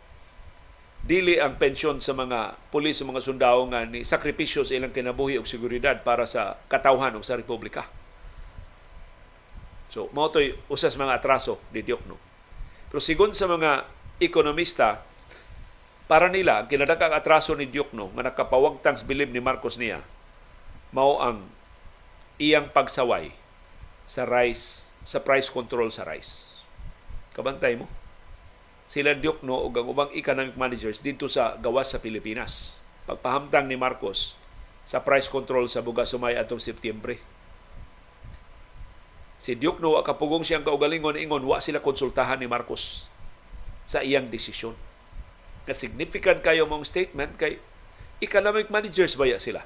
Dako baya og nga factor sa ekonomiya ang price control. Yas tanang kanasuras kalibutan na problema sa bugas sumay, Pilipinas rin ang price control. Motong nauwaw ang mga economic managers. Og mura og instinct ni Diokno pagpanghuna wa mi labot ana. Nang hunaw sila responsibilidad kay wa mi konsultaha ana Of course, eventually na-realize ni Duke no ayay. Sako pra ba mis gabinete? Ila suportahan na mo ang tanang desisyon sa presidente. So ningon Duke no, wa mi konsulta pero uyon kay mi, sakto kay na. Sakto kay na price control. Angay na og matarong lang kay patuman ni presidente Ferdinand Marcos Jr. Pero ang iyang pangabaga, wa kapugong siyang kaugalingon, gisaway gyud niya ang price control si Shelo Magno katong undersecretary sa Department of Finance. Nga mato ni Shelo Magno ang price control makapasamot imbis makapasulbad sa problema sa bugas sumay ug natinuod ang iyang pasidaan. Mao tong less than a month later gilibkas og dali-dali ni Marcos ang price control. Pero nauwaw na si Marcos. Gitaktak si Magno o karon posibleng taktakon sab si Diokno. Tungod sa kontrobersiya sa price control sa bugas sumay. So wa mabawi ni Diokno ang ilang pagsaway na insulto na si Presidente Ferdinand Marcos Jr. o posibleng usanis mga rason.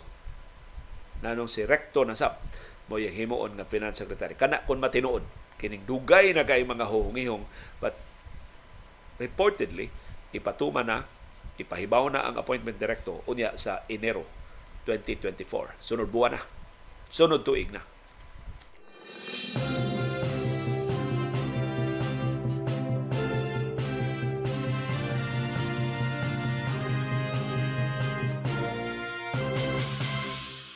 Og niya ang resulta sa mga duwa sa National Basketball Association, ang Cleveland Cup, kabahin ni sa regular season, di ni appeal sa in-season tournament. Kaya in-season tournament, semi-finals na karong adlaw, unya finals na unya sa Domingo, sa tong oras din sa Pilipinas. So gipapahuway pa sila gahapon karon pa ang sunod nga duwa sa semi karon pa ang mga duwa sa semi-final sa in-season tournament. So sa regular season, nidaog ang Cleveland Cavaliers batok sa Orlando Magic 121-111. Ang Memphis Grizzlies nilaog batok sa Detroit Pistons 116-102. Sus kuha problema sa Pistons 18 na sila kasunod-sunod nga pildi. Tibok buwan sa Nobyembre, pildi sila. Wa sila daog. Karon sa unang semana sa Disyembre, pildi gihapon. Ang Philadelphia 76ers nidaog batok sa Washington Wizards 131-126. As kang ni Joel Embiid nakaskor og 50 puntos. Giunsa man ni Joel Embiid Si Tyrese Maxey dunay 26 points para sa 76ers. Ang Brooklyn Nets nidaog batok sa Atlanta Hawks 114-113. Si Michael Bridges dunay 32 points. Si Troy Young dunay 30 points para sa napilding nga Hawks. Ang Minnesota Timberwolves nidaog batok sa San Antonio Spurs 102-94. Si Mike Conley mo nangu sa kadaugan sa Timberwolves with 18 points. Ang good news para sa Wolves na balik nagduwa ang ilang injured nga superstar nga si Anthony Edwards. Doon siya 17 points. Si Victor Wembanyama nakabalik na sa duwa para sa San Antonio Spurs. Pero pildi gyapon sila doon siya 12 points. Samtang Miami Heat nidaog batok sa Toronto Raptors 112-103 si Caleb Martin maoy nangu sa kadaugan sa Heat with 24 points. Si Jimmy Butler ni tampo og 19 points. Si Pascal Siakam mo nangu sa napildi nga Raptors with 30 points. Ang Chicago Bulls nidaog batok sa Charlotte Hornets 111-100. Ang Houston Rockets nidaog batok sa Oklahoma City Thunder 110-101. Upset ni kay ang Oklahoma City Thunder usas labing maayo og init nga team sa NBA karon. Si Dylan Brooks mao nangu sa kadaugan sa Rockets with 10, 23 points. Wa sa papiri ang Filipino-American nga si Jalen Green itampo siya og 15 points. Si Shea Geljus Alexander mao nangu sa napildi nga Thunder with 33 points. Ang Dallas Mavericks usway ko kaluoy nilubong sa Utah Jazz 147-97. Si Luka Doncic mao nangu sa kadaugan sa Mavericks with 40 points Si Kyrie Irving dunay 26 points.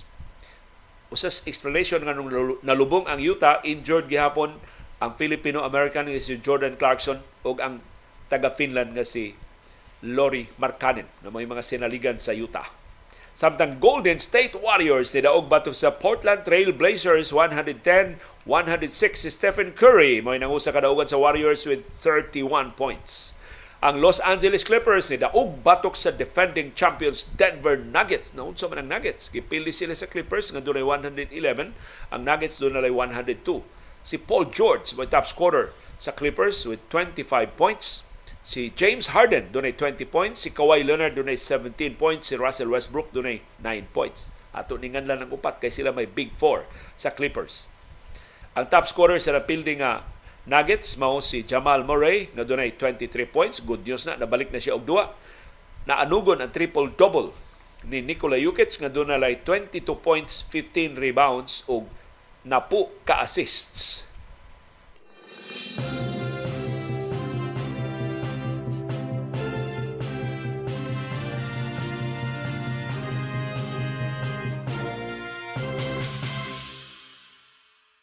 Og niya ang schedule sa duha ka duwa kung bahinam nga mga duwa sa in-season tournament semifinals karong buntaga. One game elimination kini. So, ang mudaog mo abante sa finals. Ang mapildi balik sa regular season sa National Basketball Association. Alas 6 karong buntag, maog yun, nag-warm up na ning orasa ang Indiana Pacers manung sa Milwaukee Bucks sa Eastern Conference. So ang Mudaog ini, maunay musod sa final sa in-season tournament unyas Domingo. Alas 10 karong buntag ang New Orleans Pelicans manung sa Los Angeles Lakers. But actually, usara ni ka home court ang ilang duwaan ana ra sa Las Vegas. Sa ilang katapusang upat ka tournament game sa in-season, ang Lakers 4-0. Wa sila ipildi. Sa ilang pag sulob sa ilang all-black na City Edition uniforms.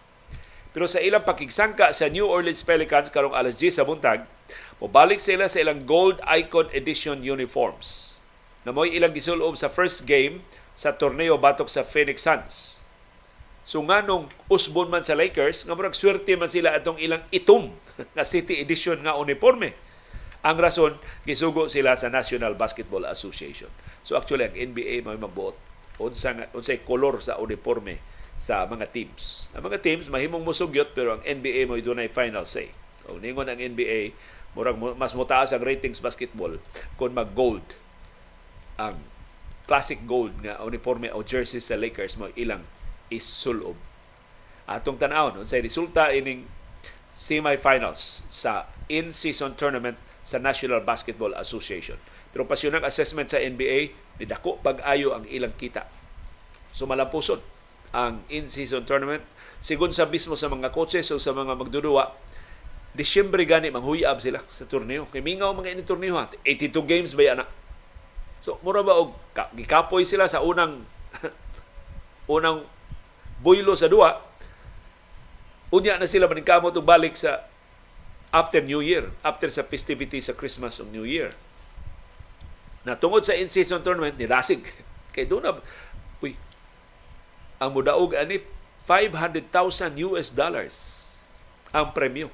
Sa kada magdudua ha, dili sa kada team kada magdudua sa finals nga sila kampiyon sa NBA first inaugural nga in-season tournament sa National Basketball Association 500,000 US dollars ang makuha kada usa kada magdudua pero sigon sa mga magdudua, mas mudasig pagin sila kung himuon ng 1 million kada magdudua sa sunod nga in-season tournament. Daghan man kwarta ang National Basketball Association karon ilan nakaplagan nga ni mas didako pagid ang ilang kita ni daghan pagayo ang viewership, mas daghang na interest tungod sa mga in-season games.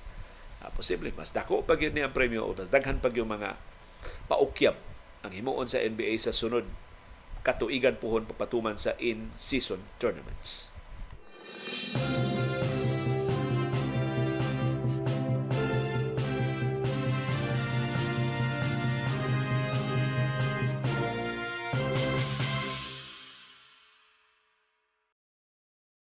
Daghang salamat sa aktibo nga pag-apil o pagsuporta sa atong mga programa. Ani ang atong viewers views, ang atong mga viewers on demand. Wa kaabot sa atong live streaming. Ang ilang mga opinion mo itong i-highlight karong buntaga. Si Ferdy Kadungog, importante ning iyang mensahe. Ingos Ferdy Kadungog, if you need a transpo, please feel free to message me ahead. No worries, this is free of charge, meaning gas and driver I will use my close van multicap. Ang iyaning offer paghakot sa itong mga kalendaryo. So salamat kayo Ferdy Kadungog aning imong offer. Mga ikos feedback ni Sir Manny Limtong ug ni classmate Yul Julia kay uh, matod ni Sir Manny ilan ang gi andam ang mga kalendaryo o murag gahapon gani ang schedule sa deli- delivery sa pipila ka mga outlets sa Wow Travel and More Mamalihog sa ko ni classmate Yul Julia nga ang iya sa mga kalendaryo siya na makuha kay doon naman siya truck na moari sa Cebu City. Kung makalugar classmate Yul, hapitan na lang sa Limtong Press ang mga kalendaryo sa Layon Tiger Katol aron makasugod na ta og paghatag sa mga kalendaryo. Salamat kay Ferdy Kadungog sa imong offer nga sakyanan para sa pagtransport sa ato mga kalendaryo.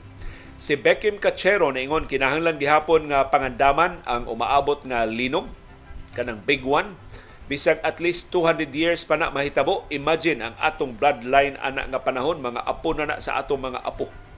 Si Jojo Balili iyan na ni reaksyon sa atong panahon dayong kilom-kilom mahitungod ni Francisco Daguhoy kagahapon nga na problema tag asa ta og mga materials o asa ta og source materials. Mato niya si Engineer Jess Tirol has written several articles and books about the Daguhoy Revolt But the most comprehensive one is his book titled Daguhoy, A History of the Boholano Rebellion. It was published in 2019 by the University of San Carlos Press in Cebu City. The book covers the historical background, the causes, the events, the personalities, consequences, and the legacy of the Daguhoy Revolt. It also includes maps, illustrations, photos, documents, and sources related to the rebellion. The book is based on Tirol's extensive research and analysis of primary and secondary sources, as well as his personal interviews and field work in Bohol. The book is considered as the definitive and authoritative work on the Daguhoy Revolt, and it has received positive reviews and recognition from scholars, historians, and critics. Namo ni akong frustration kay ang National Historical Commission of the Philippines nga mauntay repository sa mga materyales mahitungod sa atong kasaysayan sa Pilipinas. Wa ining mao mga materyales. Mura ang atong National Historical Commission of the Philippines until today Manila centric lang gihapon. Para nila ang importante ra ang mga nahitabo sa Manila ug sa Luzon. Ang mga nahitabo sa Bohol sa Sugbo ug sa babayin sa Visayas kamo lang pa kamot diag inyo. Pero interesado ko makabasa ining libro ni Engineer Jess Terol mahitungod ni Francisco Daguhoy Si Dean Discalyar ningon maka-inspire ang story ni Francisco Daguhoy. Unta mahan ay na mga documents sa kinabuhi sa atong national hero, Proud Bolanon, si Dean Discalyar. Si El Rodita Mencias niingon naa sa langob sa magtangtang Danau Bohol ang kuta ni Daguhoy. Kana mga huhungihong manguna, wa man mga dokumento ana. Kanang kuan na ba na? Amorang oral history na ba lang kay I don't know ano sa to atong katiguangan wa sa gid mauso nila pagsuwat og mga dokumento. Murang baligho kayo ang atong pagsubay sa atong kasaysayan dependent sa sulti sa mga katsila. Kaya mga katsila ra may dunay diary, ang mga katsila ra may dunay mga libro. Naghantod karon ata kahibaw sa exact birth date of birth ni Francisco Daguhoy kay ang simbahan may nagkupot sa iyang mga dokumento So posible why interest sa siman pagpreserbar sa mga dokumento ni Daguhoy kay napakauaw man nila tiaw na for 85 years.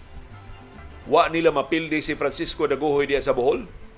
Si Ronel Ronel Hobani niingon mga lungsod na sa Buenavista, Hitape ug Danau ingon sa kakaraan diri sa Bohol suito ka is daguhoy sa langob sa Danau na ako nay langob sa Danau nga mosaom ka sa tubig ayha ka masud sa langob na di gyud to siya madakpan.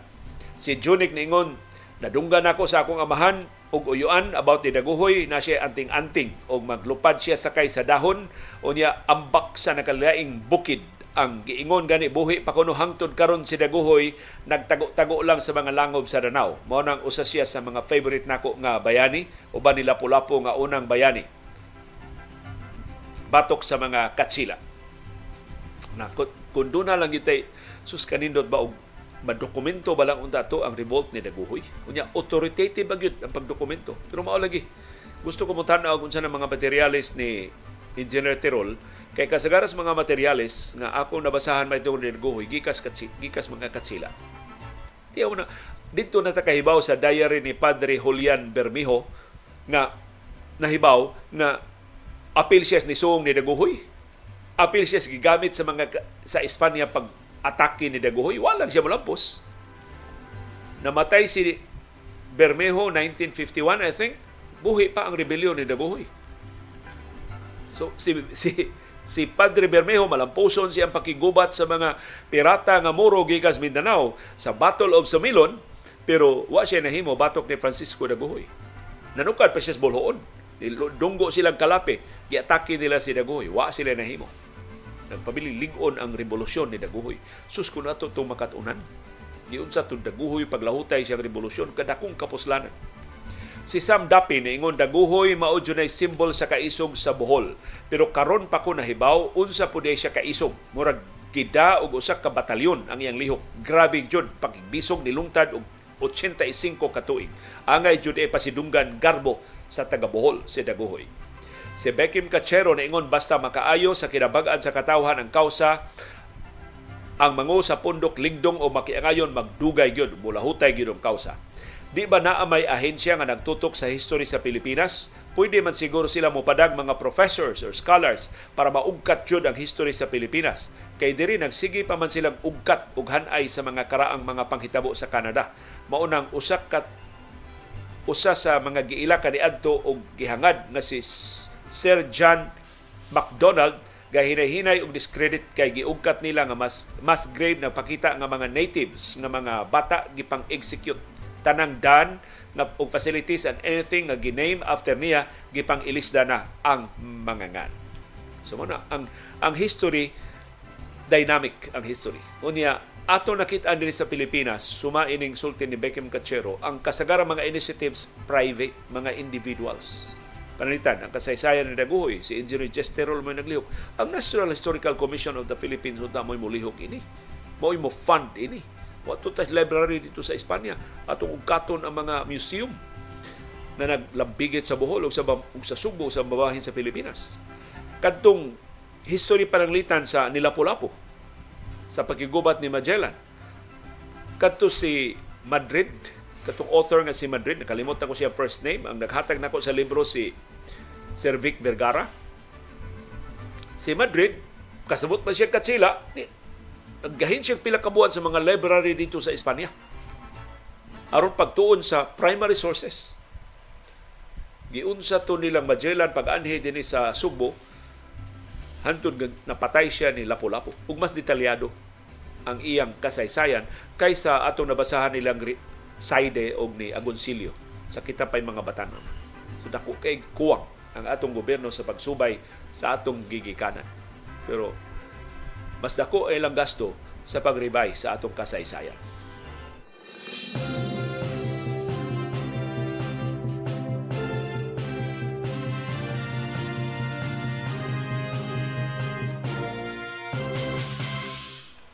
Dunay daghang matang sa kasayuran. Dunay kasayurang pinadailang. Dali ra kay mahibawan. Dunay sa kasayurang gitaguan, gilumluman ang ayang kuy-kuyon sa katawhan. Kasayurang kinoy-kuyan. Ambot na kamatngon ba si Vice Presidente Sara Duterte Carpio na kining iyang pagsukwahi sa baruganan sa gobyerno. Nisukwahi siyang kaugalingong grupo kay siya may pangu ining ahensya nga nagrekomendar sa pakigsabot-sabot sa mga rebuilding grupo o paghatag og amnestiya sa mga rebelde nga ni-surrender na kaniadto. Wa kabantay si Vice Presidente Sara nga kining iyang pagsupak sa giproklamar nga amnestiya kining iyang pagkwestiyon sa sabot-sabot sa kalinaw uban sa mga rebelding komunista mauday ni ang opisyal nga baruganan sa iyang gipanguluhan nga ahensya.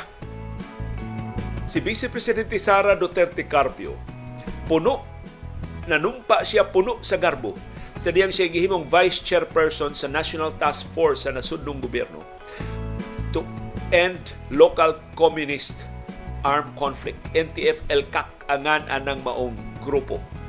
Hilabihan ka ahensya kay dako kay nagpundo, way klaro nga mga programa, way klaro nga mga proyekto, gidudahan gihimong pork barrel sa mga dagkong opisyal sa gobyerno ang dako kay budget sa NTF-ELCAC sukad pa kaniadto.